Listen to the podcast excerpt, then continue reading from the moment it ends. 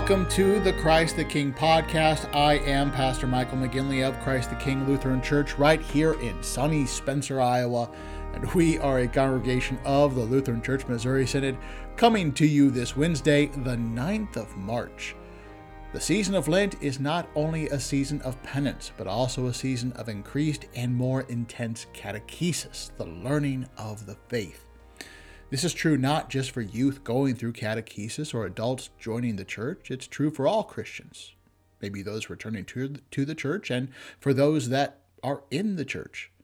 And this reinforces and emphasizes what our Lord tells us in Matthew 28 that we are to go and make disciples of all nations, baptizing them in the triune name and teaching them, that is, catechizing them, all the things which he commanded, all the things which Christ taught.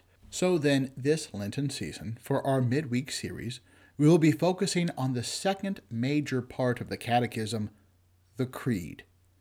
And tonight we will look at the first article concerning God the Father and creation. The next two weeks we'll look at the second article concerning God the Son, the Redeemer, in his humiliation and exaltation. And then the last two weeks we will look at the third article of the Creed, God the Holy Spirit, the Sanctifier, looking at the third person of the Trinity, and then looking at the Church Catholic. So now we will turn to our Vesper service and the hymn of invocation, evening and morning.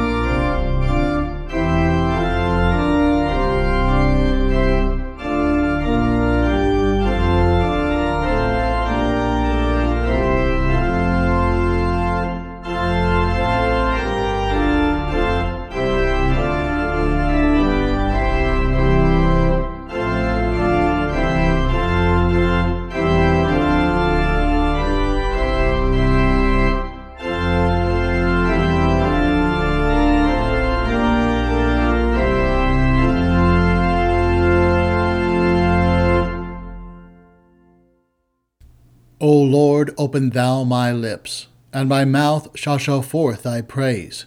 Make haste, O God, to deliver me. Make haste to help me, O Lord. Glory be to the Father, and to the Son, and to the Holy Spirit, as it was in the beginning, is now, and ever shall be, world without end. Amen. Praise to thee, O Christ, King of eternal glory. O Lord my God, thou art clothed with honor and majesty. Blessed be the Lord, O my soul. O Lord my God, thou art very great. Thou art clothed with honor and majesty, who coverest thyself with light as with a garment, who stretchest out the heavens like a curtain, who layeth the beams of his chambers in the waters, who maketh the clouds his chariots, who walketh upon the wings of the wind who maketh his angels spirits, his ministers a flaming fire, who laid the foundations of the earth, that it should not be removed forever. Thou coverest it with the deep as with a garment. The waters stood above the mountains.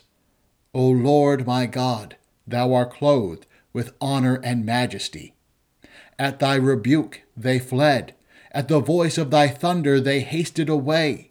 They go up by the mountains. They go down by the valleys unto the place which thou hast founded for them. Thou hast set a bound that they may not pass over, that they turn not again to cover the earth. He sendeth the springs into the valleys, which run among the hills. They give drink to every beast of the field. The wild asses quench their thirst. By them shall the fowls of the heaven have their habitation, which sing among the branches. O Lord my God, thou art clothed with honor and majesty. The earth is satisfied with the fruit of thy works, O Lord. He watereth the hills from his chambers.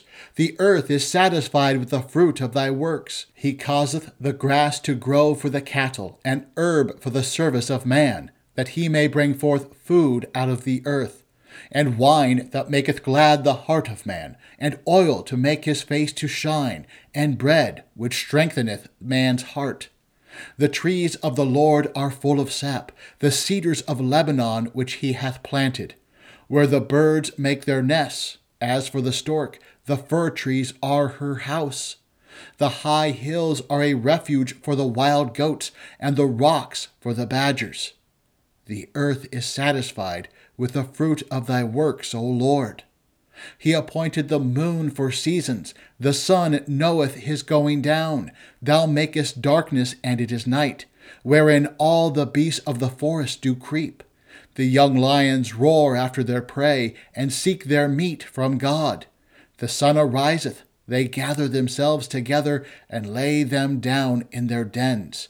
Man goeth forth unto his work, and to his labor until the evening. The earth is satisfied with the fruit of thy works, O Lord. Thou sendest forth thy Spirit, they are created, and thou renewest the fact of the earth. O Lord, how manifold are thy works! In wisdom hast thou made them all. The earth is full of thy riches. So is the great and wide sea, wherein are things creeping innumerable, both small and great beasts. There go the ships there is that Leviathan, whom thou hast made to play therein.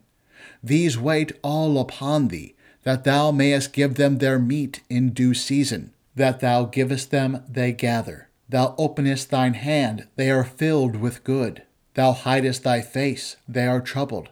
Thou takest away their breath, they die, and return to their dust. Thou sendest forth thy Spirit, they are created and thou renewest the face of the earth. Thou sendest forth thy Spirit, they are created, and thou renewest the face of the earth. The glory of the Lord shall endure forever. The Lord shall rejoice in his works. He looketh on the earth, and it trembleth. He toucheth the hills, and they smoke. I will sing unto the Lord as long as I live. I will sing praise to my God while I have my being. My meditation of him shall be sweet. I will be glad in the Lord. Let the sinners be consumed out of the earth, and let the wicked be no more. Bless thou the Lord, O my soul. Praise ye the Lord. Glory be to the Father, and to the Son, and to the Holy Ghost, as it was in the beginning, is now, and ever shall be, world without end. Amen. Thou sendest forth thy Spirit, they are created and thou renewest the face of the earth. The Old Testament lesson for this first midweek Lenten series on the Creed is written in the first and second chapters of Genesis, beginning at the first verse. In the beginning, God created the heavens and the earth. The earth was formless and empty. Darkness was on the surface of the deep, and God's Spirit was hovering over the surface of the waters. God said, let there be light. And there was light. God saw the light and saw that it was good. God divided the light from the darkness. God called the light day, and the darkness he called night. There was evening and there was morning, the first day. God said, Let there be an expanse in the middle of the waters, and let it divide the waters from the waters. God made the expanse and divided the waters which were under the expanse from the waters which were above the expanse, and it was so. God called the expanse heaven. There was evening and there was morning, the second day. God said, Let the waters under the heavens be gathered together to one place, and let the dry land appear. And it was so.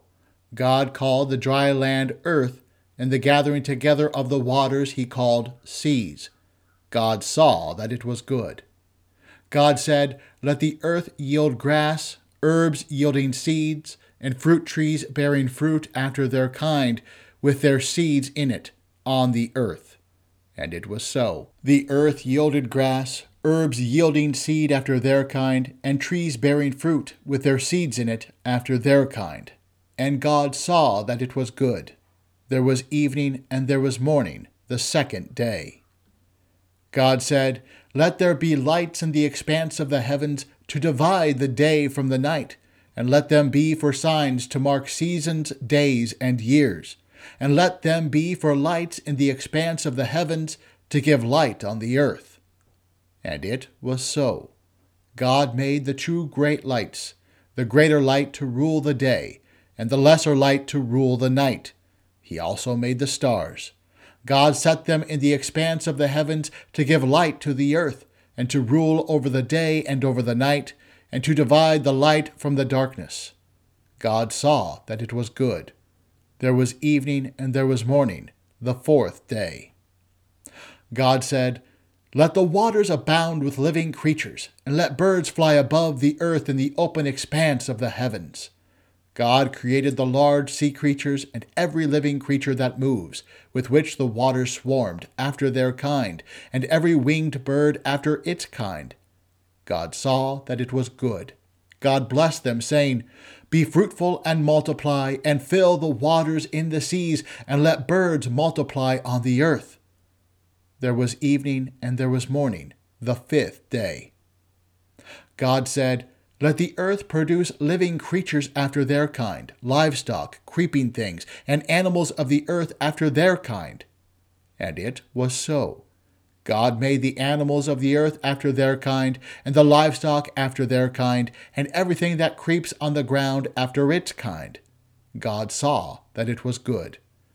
God said, Let us make man in our image, after our likeness let them have dominion over the fish of the sea, and over the birds of the heavens, and over the livestock, and over all the earth, and over every creeping thing that creeps on the earth. God created man in his own image. In God's image, he created him. Male and female, he created them. God blessed them. God said to them, Be fruitful and multiply, fill the earth and subdue it have dominion over the fish of the sea, over the birds of the heavens, and over every living thing that moves on the earth. God said, Behold, I have given you every herb yielding seed which is on the surface of all the earth, and every tree which bears fruit yielding seed. It will be your food. To every animal of the earth, and to every bird of the heavens, and to everything that creeps on the earth, in which there is life, I have given every green herb for food. And it was so. God saw everything that he had made, and behold, it was very good. There was evening and there was morning, the sixth day. The heavens, the earth, and all their vast array were finished. On the seventh day, God finished his work which he had done, and he rested on the seventh day from all his work which he had done. God blessed the seventh day and made it holy, because he rested in it from all his work of creation which he had done. O Lord, have mercy upon us. Thanks be to God. The Apostles' Creed, the first article. What is the first article? I believe in God the Father Almighty, maker of heaven and earth. What does this mean? I believe that God has made me and all creatures, that He has given me my body and soul, eyes, ears, and all my members, my reason and all my senses, and still takes care of them. He also gives me clothing and shoes, food and drink, house and home, wife and children, land, animals, and all I have. He richly and daily provides me with all that I need to support this body and life. He defends me against all danger, and guards and protects me from all evil. All this he does only out of fatherly divine goodness and mercy, without any merit or worthiness in me. For all this it is my duty to thank and praise, serve and obey him. This is most certainly true. The Holy Gospel is according to St. Matthew, the sixth chapter. Jesus said, The lamp of the body is the eye. If therefore your eye is sound, your whole body will be full of light.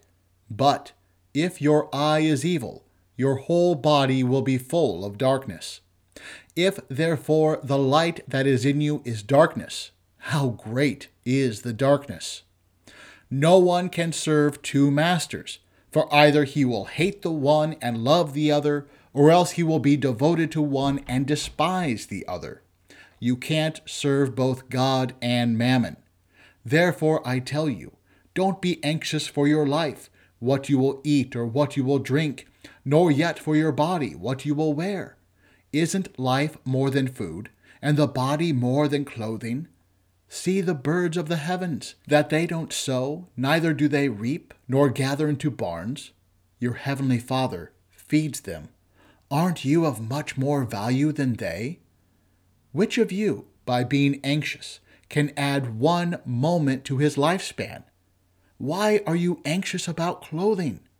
Consider the lilies of the field, how they grow. They don't toil, neither do they spin. Yet I tell you that even Solomon in all his glory was not dressed like one of these. But if God so clothes the grass of the field, which today exists and tomorrow is thrown into the oven, won't he much more clothe you, you of little faith? Therefore, don't be anxious, saying, What will we eat? What will we drink? Or what will we be clothed? For the Gentiles seek after these things. For your heavenly Father knows that you need all these things. But seek first God's kingdom and his righteousness, and all these things will be given to you as well. Therefore, don't be anxious for tomorrow, for tomorrow will be anxious for itself. Each day's own evil is sufficient. O Lord, have mercy upon us. Thanks be to God. Rend your heart and not your garments, and turn unto the Lord your God, for he is gracious and merciful. Let the wicked forsake his way, and the unrighteous man his thoughts, and let him return unto the Lord, and he will have mercy upon him, for he is gracious and merciful. Glory be to the Father, and to the Son, and to the Holy Ghost, for he is gracious and merciful.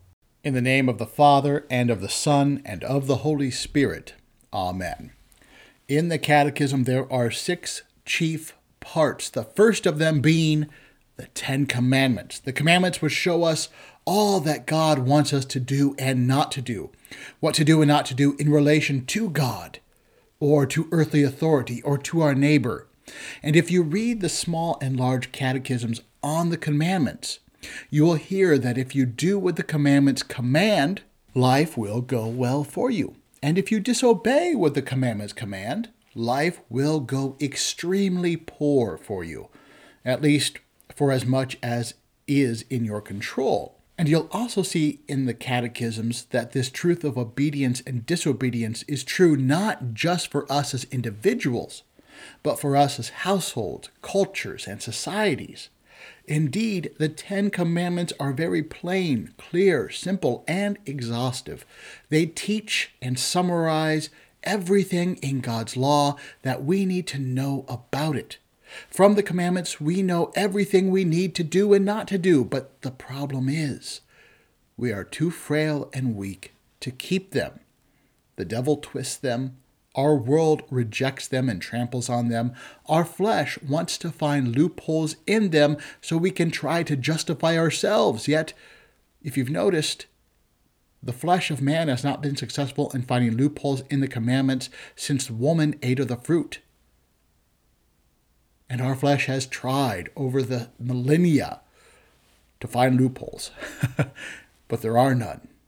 No loopholes exist in God's commandments and creation. If our catechism and our scriptures stopped at the Ten Commandments, well, then our religion would be a religion of terror and despair without hope. We'd constantly be trying to justify ourselves with these commandments. We'd continuously be trying to twist them or degrade them so that we could make them attainable for us. We'd never be able to stop trying to justify ourselves. There would be no rest. We'd be constantly scratching and crawling to meet the commandments' commands. And at the, at the end of the day, we'd always find, always find that we'd be falling far, far, far too short. And the end result would always be our hopelessness. And from that, an immense hatred of God and His creation. But our catechism doesn't stop at the first chief part. Our scripture does not stop at the Ten Commandments. Instead, the commandments are followed in our catechism right away by the Creed, the summary of the faith itself. The Creed, which makes our religion the true religion of comfort, of faith, hope, and love. Luther states the Creed teaches us to know God fully. In the Creed, we hear how God not only created us, but also redeemed us by fulfilling these commandments for us in His Son and by taking our punishment from us and giving it to His Son, and by sanctifying us in this forgiveness by His Holy Spirit. We are now in this creed, which we are baptized into. We are fulfilled and made holy by God. So that Luther says the creed is intended to help us do what we ought to do according to the Ten Commandments. In the creed, we know where and how to receive such power so as to, re- so as to attain what they command. We learn in the creed how we may love, cherish, and faithfully do and follow what we learned in the, in the Ten Commandments not for our salvation, but from our salvation. Now, concerning the Apostles' Creed, there's an ancient church folklore that says the creed was created by the apostles themselves, and that since there are 12 lines to the Apostles' Creed, that it shows that each apostle must have added one line to the creed. Hence the Apostles' Creed. However, as our knowledge of church history has increased, we know that this is not true. Our particular Apostles' Creed came out of the Roman tradition, not Roman Catholic, but out of ancient Rome, the Christians there. Yet this folklore gave rise to the tradition of teaching the Apostles' Creed as 12 different articles, each line being an article that needs to be taught, since each one was given by an apostle, supposedly. Teaching the creed this way, however, can become overwhelming, especially for newcomers to the faith, especially the youth. And teaching it that way can miss the heart of what the creed is telling us, teaching us. And so we Lutherans, since the Reformation, have taught that there are not 12, but three articles of the creed which you need to know to be Christian. Three articles to match the three persons of the Trinity the Father, the Son, and the Holy Spirit. Three persons, one God, three articles, one creed. The creed then can be summarized in simple, succinct words which teach us the faith. And these are the three words with which the creed can be summarized with Creator, Redeemer, Sanctifier. Those three words Creator, Redeemer, Sanctifier, properly understood. That's the faith. Could we keep the Ten Commandments on our own? We would not need to learn the creed. We wouldn't need to know anything of creation, redemption, or sanctification. But as it is, we are blind sinners in need of being taught that we have been created to be redeemed and sanctified. Now, tonight, our focus is on the first article of the Creed, which says, I believe in God the Father Almighty, maker, we could say creator, of heaven and earth. This confession is simple, succinct. It teaches us, as Luther says, the Father's essence, will, activity, and work in such few short words. Yet, what is so special about this article of faith? Well, to be fair, it does separate us in belief from those that call themselves atheists and some agnostics, those who are so willingly blind so as to convince themselves that all we see, hear, taste, touch, smell, all of it wasn't created by God but has always been here. That is, the physical world, which has always existed in some way, shape, or form. So the creed, yes, it does separate us from those types, those atheists whom the Bible describes as the ultimate fools. But beyond that, is there anything really special or uniquely Christian about this first article? Outside of the fools, isn't it obvious to everyone that all of this around us and us ourselves had to be created by God? Wouldn't the Jews, Muslims, pagans, and all heathen be able to confess this article of the Creed with us, to stand on it with their beliefs just as, me, just as much as we stand on it with our Christian faith? And well, to an extent, this is true. We confessed in the small catechism tonight that God, as our Creator, has given me my body and souls, eyes, ears, and all my members, my reason and all my senses, and still takes care of them. He also gives me clothing and shoes, food and drink, and so on. Indeed, yes, Jews and Muslims and others could fully agree with us on what we just said there, what we just confessed there. So the whole world, unless they are willingly foolish and blind, believes this about God. But the world does not understand the word creator. It does not see God as Father.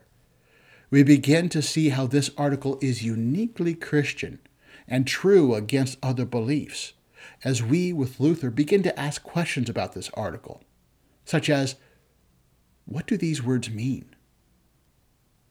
Which is also to ask what kind of person is God? What does he do? How can we praise and show and describe him that he may be known? All those straight out of the large catechism. Yes, God is the creator who has given us everything. He has created us, our bodies and souls, and our life. He has created everything great and small about us. He has created everything that we have, our homes and possessions. He has created and given us every one that we have our parents, spouses, children, friends, neighbors, so on. He has created and given us the world we live in the earth, the sun, the moon, and the stars. All of this He created, we say, ex nihilo. That is, He created it out of nothing. He created it Himself. And He alone has continued to sustain and uphold the creation which He created. Therefore, we know that creation, the physical world, yes, it is good. Now, it is corrupted and fallen from sin, but what God created is good. As he so often saw every day throughout the week of creation, we heard that throughout the reading, and God saw it is good. Creation is good.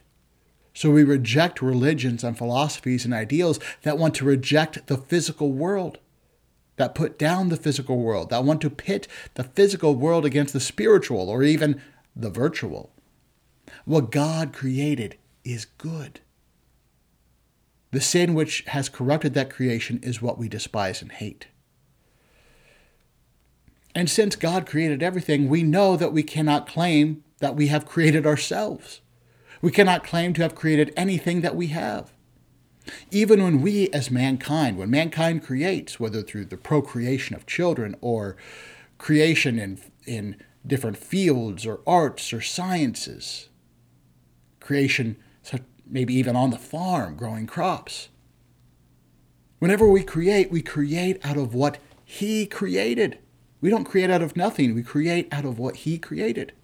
So truly, when we create, it shows that God has merely made us participants in His creation, and that it is Him who ultimately creates, even if it's through us. And if He created everyone and everything, then no one owns himself.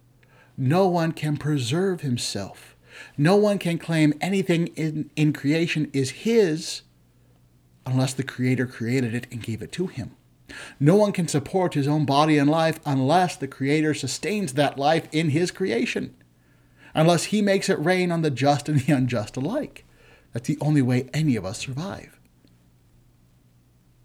Now, knowing all this about God as Creator, Can anyone say that the world really knows God as the Creator? And to that we can emphatically say, no, they do not. If the world knew God as Creator, as Father, then the world would know that it's our duty to thank and praise, serve, and obey Him. But look at the world. No, what, nobody thanks and praises God. Instead, they curse and spit at Him. They don't serve and obey Him. They instead pervert His creation and fail to know Him. And how do we know this? Because the world sneers at the Ten Commandments and breaks them constantly. Instead of seeing God the Creator and obeying the first commandment, you shall have no other gods before me, the world makes gods out of all kinds of creation all the time.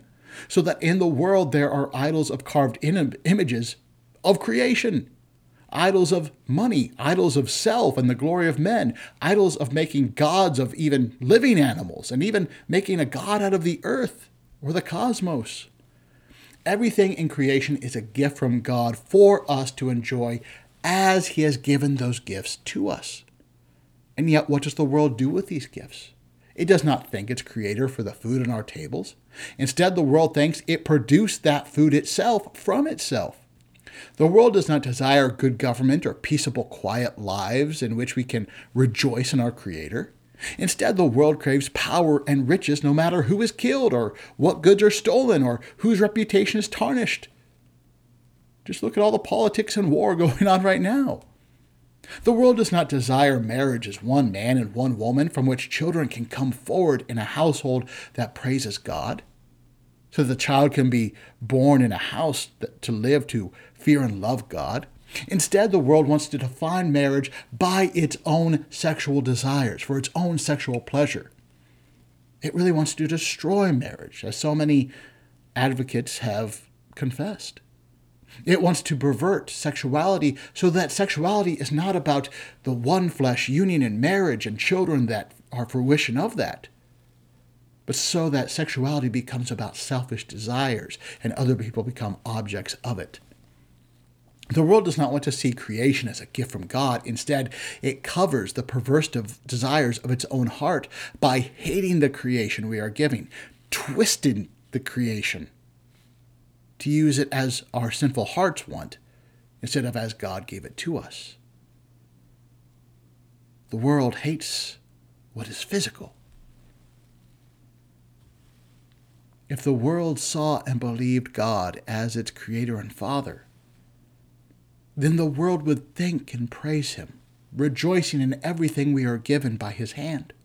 And the world would serve and obey him as the Ten Commandments teach. They'd be faithful to the commandments, but the world does none of this. So the world does not understand him as creator, not truly. In short, the first article is the answer given us to the first commandment.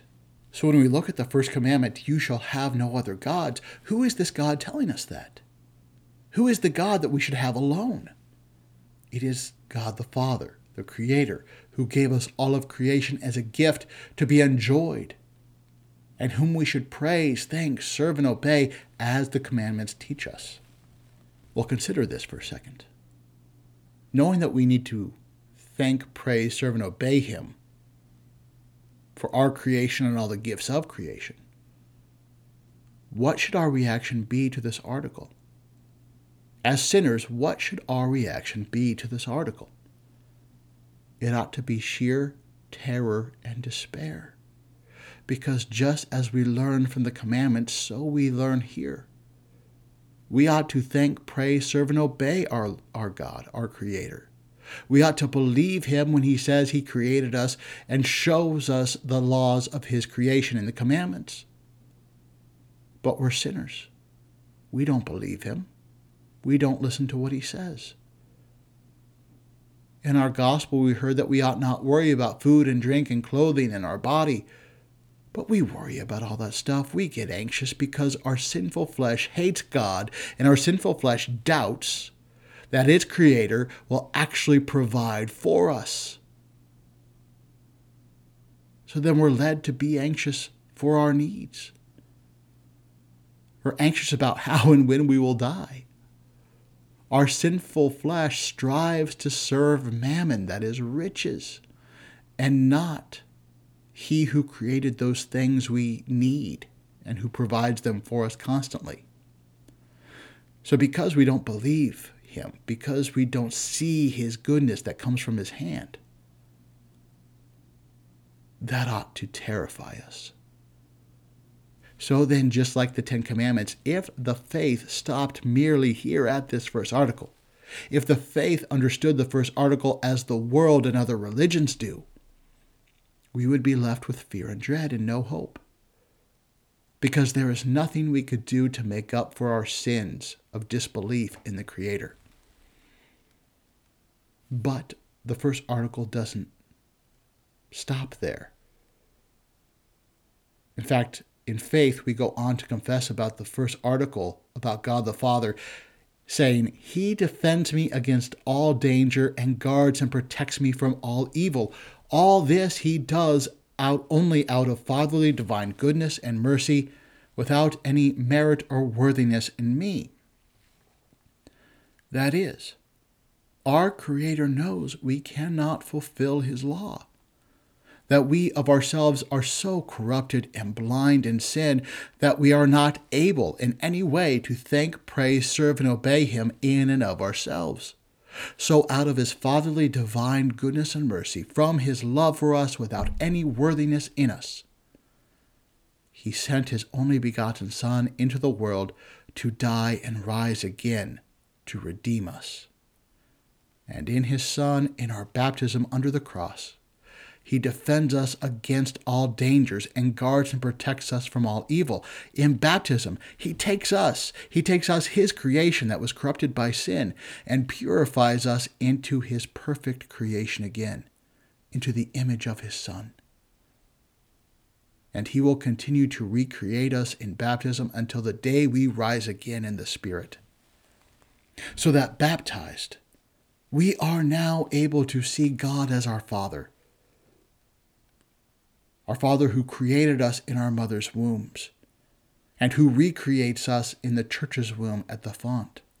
We are able to see that He provides all our needs at our dining room table at home and at His table here in His congregation, the altar. And for that, in our baptism, from our salvation, we are able to now praise, thank, serve, and obey Him. Glory be to God. Amen. Now may the peace of God, which surpasses all understanding, keep your hearts and minds in Christ Jesus. Amen.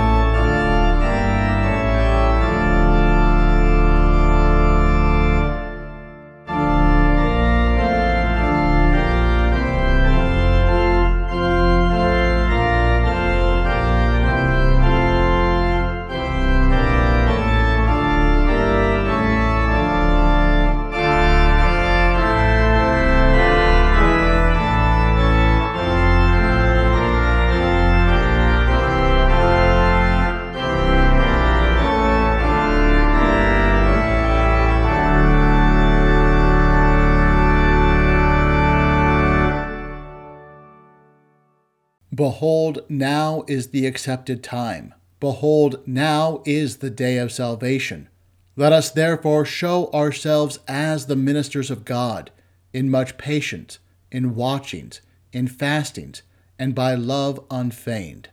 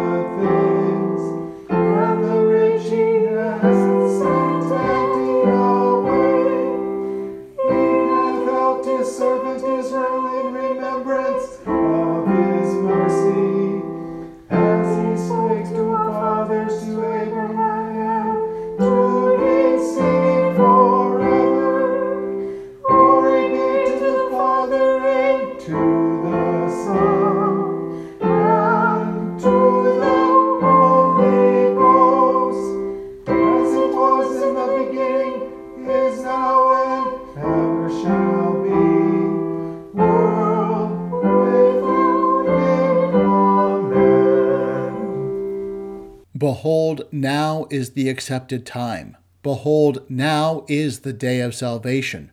Let us therefore show ourselves as the ministers of God, in much patience, in watchings, in fastings, and by love unfeigned. O Lord, have mercy upon us. O Christ, have mercy upon us. O Lord, have mercy upon us. Our Father, who art in heaven, hallowed be thy name. Thy kingdom come, thy will be done, on earth as it is in heaven. Give us this day our daily bread, and forgive us our trespasses as we forgive those who trespass against us. And lead us not into temptation, but deliver us from evil. For thine is the kingdom, and the power, and the glory, forever and ever. Amen. I believe in God the Father Almighty, maker of heaven and earth, and in Jesus Christ, his only Son, our Lord, who was conceived by the Holy Spirit, born of the Virgin Mary, suffered under Pontius Pilate, was crucified, died, and was buried. He descended into hell. The third day he rose again from the dead. He ascended into heaven, and sits at the right hand of God the Father Almighty. From thence he will come to judge the living and the dead. I believe in the Holy Spirit, the holy Christian Church, the communion of saints, the forgiveness of sins, the resurrection of the body, and the life everlasting. Amen. I said, O Lord, be merciful unto me. Heal my soul, for I have sinned against thee. Return, O Lord, how long? And let it repent thee concerning thy servants. Let thy mercy, O Lord, be upon us, according as we hope in thee. Let thy priests be clothed with righteousness, and let thy saints shout for joy. O Lord, save our rulers. Let the king hear us when we call. Save thy people and bless thine inheritance. Feed them also and lift them up forever. Remember thy congregation, which thou hast purchased of old. Peace be within thy walls, and prosperity within thy palaces. Let us pray for our absent brethren. O thou, our God, save thy servants that trust in thee. Let us pray for the broken-hearted and the captives. Redeem Israel, O God, out of all his troubles. Send him help from the sanctuary, and strengthen them out of Zion. Hear my prayer, O Lord, and let my cry come unto thee. Wash me thoroughly, O Lord, from mine iniquity. Have mercy upon me, O God, according to thy loving kindness. According unto the multitude of thy tender mercies, blot out my transgressions. Wash me thoroughly from mine iniquity, and cleanse me from my sin. For I acknowledge my transgressions, and my sin is ever before me. Against thee, thee only, have I sinned, and done this evil in thy sight, that thou mightest be justified when thou speakest, and be clear when thou judgest. Behold, I was shapen in iniquity and in sin did my mother conceive me. Behold, thou desirest truth in the inward parts, and in the hidden part thou shalt make me to know wisdom. Wash me thoroughly, O Lord, from mine iniquity. Purge me with hyssop, and I shall be clean. Wash me, and I shall be whiter than snow. Make me to hear joy and gladness, that the bones which thou hast broken may rejoice. Hide thy face from my sins and blot out all mine iniquities. Wash me thoroughly, O Lord, from mine iniquity. Create in me a clean heart, O God, and renew a right spirit within me. Cast me not away from thy presence, and take not thy Holy Spirit from me. Wash me thoroughly, O Lord, from mine iniquity. Restore unto me the joy of thy salvation, and uphold me with thy free spirit. Then will I teach transgressors thy ways, and sinners shall be converted unto thee. Deliver me from blood guiltiness, O God, thou God of my salvation, and my tongue shall sing aloud of thy righteousness. Wash me thoroughly, O Lord, from mine iniquity.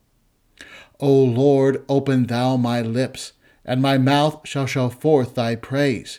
For thou desirest not sacrifice, else would I give it. Thou delightest not in burnt offering. The sacrifices of God are a broken spirit. A broken and contrite heart, O God, thou wilt not despise. Wash me thoroughly, O Lord, from mine iniquity. Do good in thy good pleasure unto Zion. Build thou the walls of Jerusalem. Then shalt thou be pleased with the sacrifices of righteousness, with burnt offering and whole burnt offering. Then shall they offer bullocks upon thine altar. Glory be to the Father, and to the Son, and to the Holy Ghost, as it was in the beginning, is now, and ever shall be, world without end. Amen. Wash me thoroughly, O Lord, from mine iniquity. Turn us again, O God of hosts.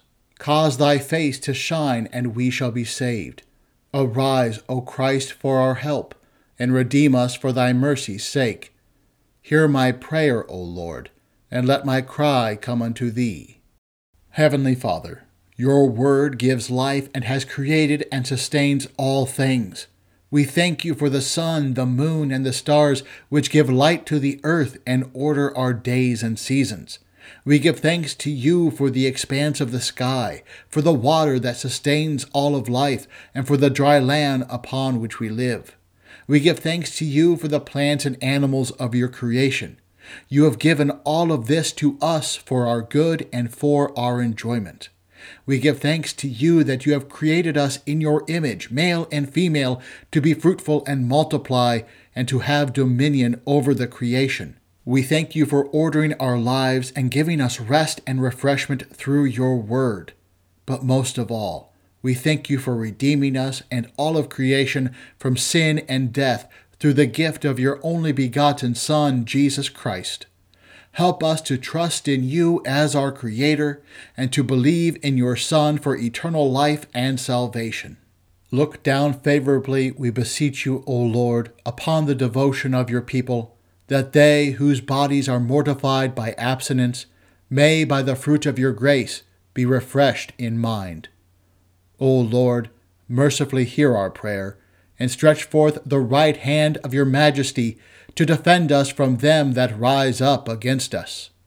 Almighty and everlasting God, who hates nothing that you have created, and forgives the sins of all those who are penitent, Create and make in us new and contrite hearts, that we, worthily lamenting our sins and acknowledging our wretchedness, may obtain of you, the God of all mercy, perfect remission and forgiveness. Through Jesus Christ, your Son, our Lord, who lives and reigns with you and the Holy Spirit, ever one God, world without end. Amen. Give peace in our days, O Lord, because there is none other that fighteth for us except thou, our God. O Lord, let there be peace in thy strength, and abundance in thy towers.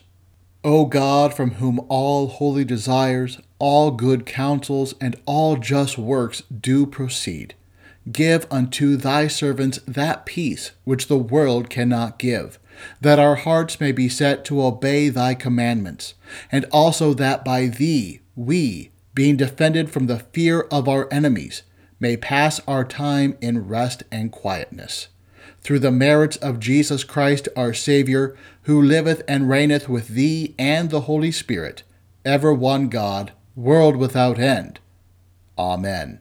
We give thanks unto thee, Heavenly Father, through Jesus Christ thy dear Son, that thou hast so graciously protected us this day, and we beseech thee to forgive us all our sins and the wrong which we have done, and by thy great mercy Defend us from all the perils and dangers of this night. Into thy hands we commend our bodies and souls and all that is ours. Let thy holy angel have charge concerning us, that the wicked one have no power over us. Amen. Bless we the Lord. Thanks be to God. The grace of our Lord Jesus Christ, and the love of God, and the communion of the Holy Spirit be with you all. Amen.